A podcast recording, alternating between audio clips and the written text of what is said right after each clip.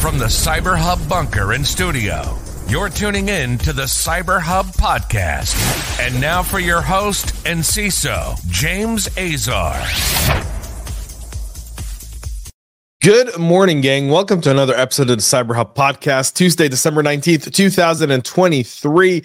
I hope everyone is stress level is lower.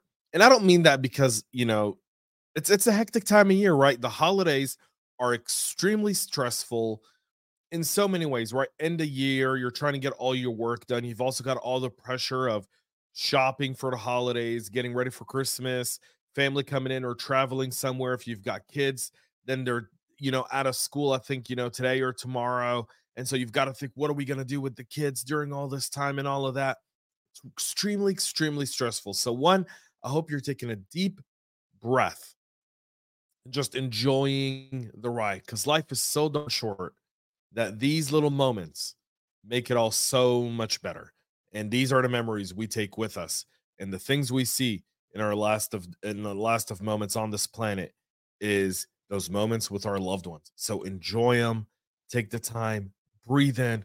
It's all right. We're practitioners. We know how to handle stress. But take it, take a load off. I've been talking to a lot of people over the last 24 hours. A lot of them are stressed. Take a load off. We've got a busy show for all y'all today. A lot of really interesting stories, a lot of great ways to help you become a more uh, uh, uh, uh practical practitioner, I'll say. Join me for a coffee cup cheers here. Got my double espresso this morning, whatever you're drinking. Put it in the show notes, and we're live on LinkedIn, YouTube, X, Rumble, Facebook, Instagram, Twitter, uh, Twitch, and so many others. Coffee cup cheers, y'all. For all y'all tuning in, thank you. Go ahead and get started with some data breach news this morning. And uh, due to popular request, let's go ahead and play this. There is a security breach. Xfinity, the cable provider and one of the largest telecoms in the country, is informing customers that their information may have been compromised in a cyber attack that involved the exploitation of Citrix Bleed. Citrix Bleed is CVE 2023 49er66. So it's a critical vulnerability affecting NetScaler ADC and gateway appliances. Malicious actors can exploit the flaw to hijack sessions, which could give them access to targeted organizations. Patches were announced nearly two months ago on October 10th. The vulnerability has been exploited as a zero day since at least August. Mass exploitation of Citrix Bleeds, bleed sorry, was underway a few weeks after the patch was announced, and reports started emerging of its use in attacks aimed at major companies. In Xfinity's case, the telecom and smart home solution provider said it promptly patched and mitigated the vulnerability within its system. What's promptly However, discovered on October 25th during a routine exercise that Citrix Bleed had been exploited against the systems, with attackers having access between October 16th and 19th. So that lets you know that they patched it after the 19th. Potentially, they were doing some sort of routine uh, IOC, uh, IO, IOC, and, and and and TTP type of exercise. What are we seeing out there? How are threat actors uh, taking advantage of Citrix Bleed? Citrix bleed. I'm sorry. And does this exist in our environment? They probably did. And then they saw the activity between the October 16th and 19th. So patch was released on the 10th. They likely patched it between the 20th to the 25th in that time frame. So about 10 days. That's not bad, right? For a company the size of Xfinity to be able to do a patch like that, you probably it takes you about two to three days to test it, and then another time to get it through change management, get it scheduled, get it patched up, right? Even if it's a zero day, 10 days, not too shabby. I think, you know, that's if they did it on the 20th and not too shabby, they did it the 24th. Again, not too shabby. Two weeks later, obviously would like to do it within 24 hours, but if you don't understand enterprise architecture, if you don't understand enterprise infrastructure, um, you can't just take systems offline to patch them sometimes there's you've got to get buy-in from the business you've got to get everyone lined up you've got to have a window to do it and there's things scheduled that could also be critical to the business functionality. There's a lot of mitigating factors. So, well, I know some of the comments here are going to be, well, if they only, you don't know, um, this isn't a bad response time, by the way. And it took them six days to get in there and and and, and do this. So, nonetheless, it just, but but by the way, this is a great story to kind of talk about it within your organization. Like, look what happened here. This is why we should potentially be looking at these zero days a lot differently. Information like name, contact details, date of birth, last four digits of the social security number, and security questions and answers may have been stolen, although that's not confirmed yet. Xfinity is notifying customers, requiring them to reset their password. The company is also advising them to ensure that MFA is enabled on their account. Um, so we'll see how this pans out. In another attack on VF Corp, which owns some of the largest apparel and footwear brands, brands like North Face, Timberland, um, Vans, and some and Dickies, and so many others. Uh, VF Corp, a company that owns and operates these guys, have reported that they've been hit by a ransomware attack that included the theft of sensitive corporate and personal data. The company has not provided details on the stolen data or whether third party customer data was exposed. They're working on to bring the impacted portions of its IT systems back online and implement workarounds for certain offline operations with the aim of reducing disruption to its ability to serve its retail and brand e-commerce consumers and wholesale customers at the most sensitive time of the year by the way. And here's one thing. And and, and if systems if you're not doing this if you're not a if you're a practitioner that reports to the board or you report to someone in business and you're a publicly traded company they're going to do a ransomware attack at the worst time right now christmas time when people are really shopping especially with the kind of economy we've had. We know that sales are down in so many places. We know that people aren't spending the same amount of money as they did in years past because of the current economic situation in the country. If they're going to go after your stock, they know that that's going to impact it, and they might have already had a short order in there. We saw Hamas do that on October 7th against the Israeli stock market, where some people were aware of the fact that a Hamas attack was coming and started shorting the Israeli stock market, which at the time was booming, right? Um, uh, preparing for the uh, October 7th attack. And uh, we know that because they were actually planning to do it in April. And if y'all remember, in April of this year, I was in Israel with my family. This October 7th attack was actually, actually scheduled for April while we were in Israel. It just so happened that the IDF got some intel, beefed up their defenses, and nothing happened. So they pushed it out to October. But even in April, they were already shorting the stock. And so, one way to know if you're about to face any sort of attack is look at how many shorter orders are on your stock. I guarantee you, someone is shorting these guys. I guarantee it. They're hoping that this is what happens. The Denver, Colorado based company noted that the full scope, nature, and impact of the incident is not yet known and cautioned that it's reasonably likely to continue to have material impact on business operations until they're fully recovered. VF Corporation is one of the largest apparel, footwear, and accessory companies, sells products in over 100 countries. They have a revenue about 11.6 billion with 35,000 employees around the world and 1,200 uh, owned retail stores. Shares of the company are trading down 9%. Again, they short the stock. So even if you don't pay them, they're making money. Pay attention, y'all. The SEC, instead of making useless rules should be investigating this because this, my friends, is how you catch the bad guys. Mr. Cooper is now notifying that 14.7 million customers were impacted by the recent cyber attack that was identified on October 31st. They're now uh, coming out with the number of customers and former customers that may have been impacted with because of the cyber attack on Mr. Cooper, one of the largest mortgage companies in the country, in a letter submitted to impacted individuals, a copy of which was submitted to the Maine Attorney General's office. They say that the compromised information includes names, addresses, date of birth, phone numbers, social security numbers, and bank account numbers. Now, that one is significant, folks. Bank account numbers. That's your data. So there's a few things you want to do there. You either want to close your bank account, reopen it. Some banks, by the way, have security in place if you notify them, meaning if you call them and let them know the bigger banks specifically also a lot of the smaller banks do this because they don't want to get they don't want to take the financial hit on the fraud.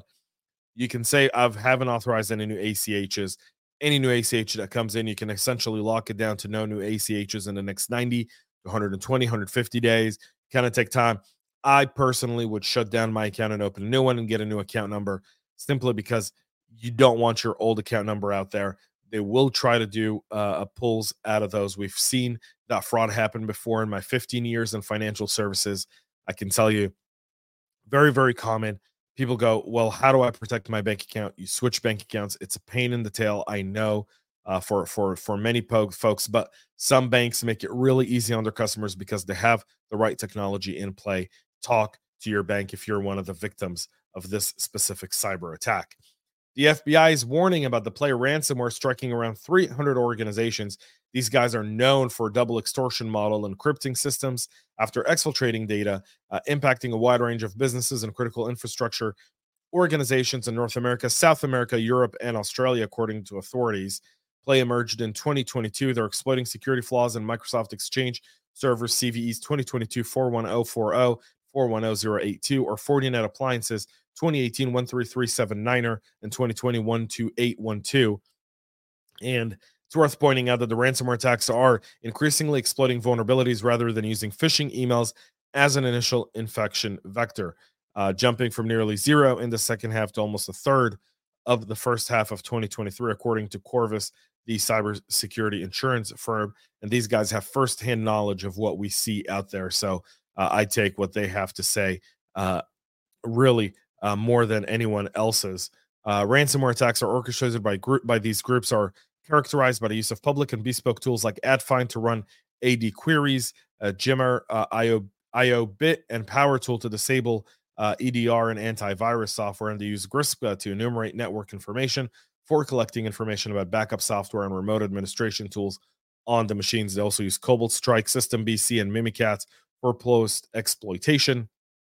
So, this alert coming from the FBI is updating a bulletin on the group, which is known to do this kind of stuff. And so, um, keep an eye out for them and check out this alert. Microsoft is discovering critical RCE flaw in the Perforce Helix core servers.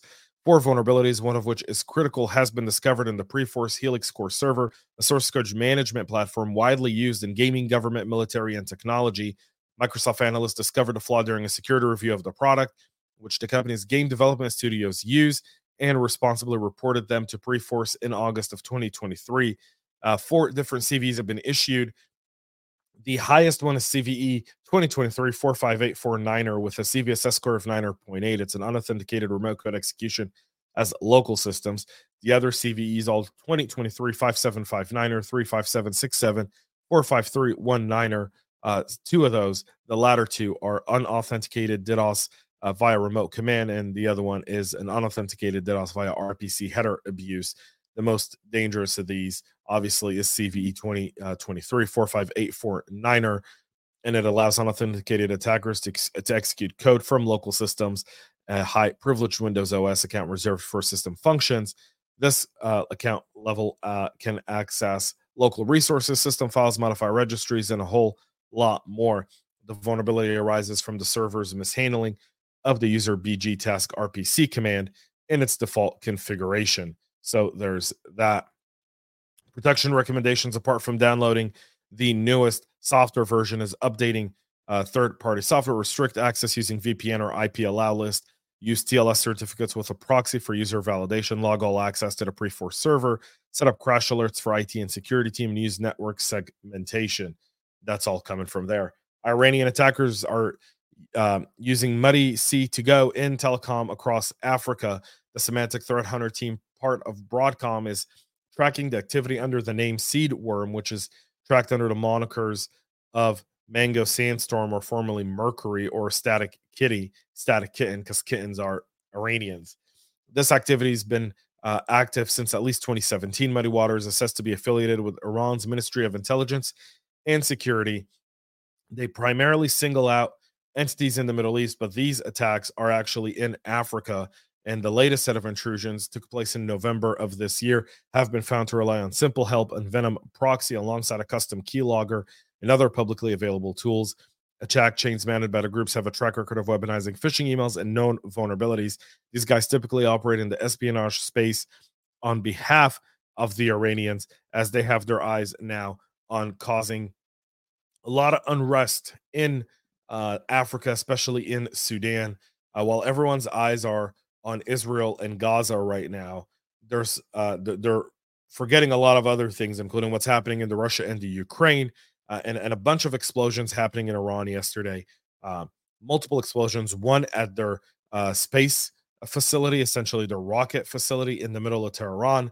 Um, that one is significant. So you're seeing a lot of different things happening in Iran.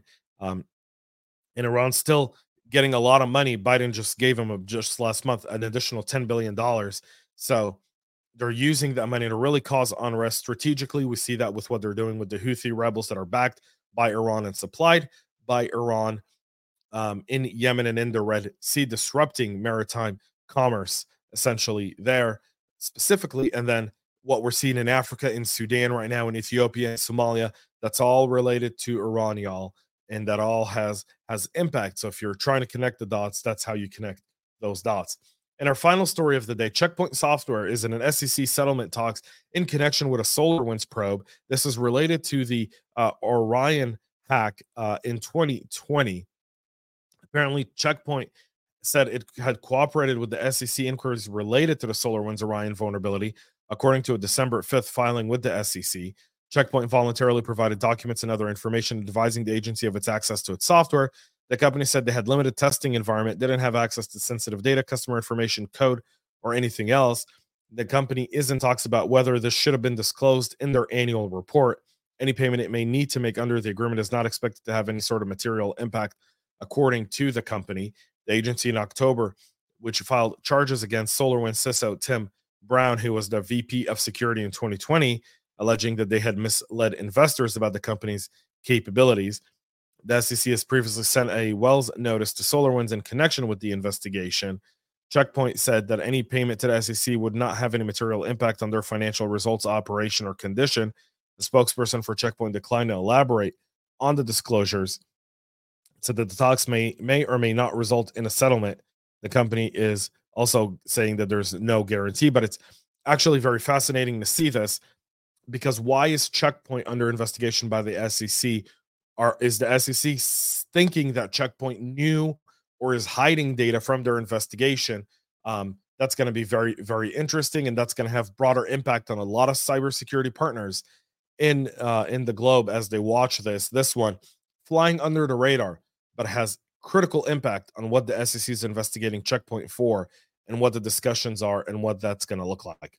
That's it for our show this morning. We'll be back with a whole lot more tomorrow, right here live at 9 a.m. Eastern with all the latest and greatest. Thank you for tuning in. And most importantly, stay cyber safe. We love feedback, so make sure to connect with us on social media and subscribe to our podcast on your favorite podcast listening platform.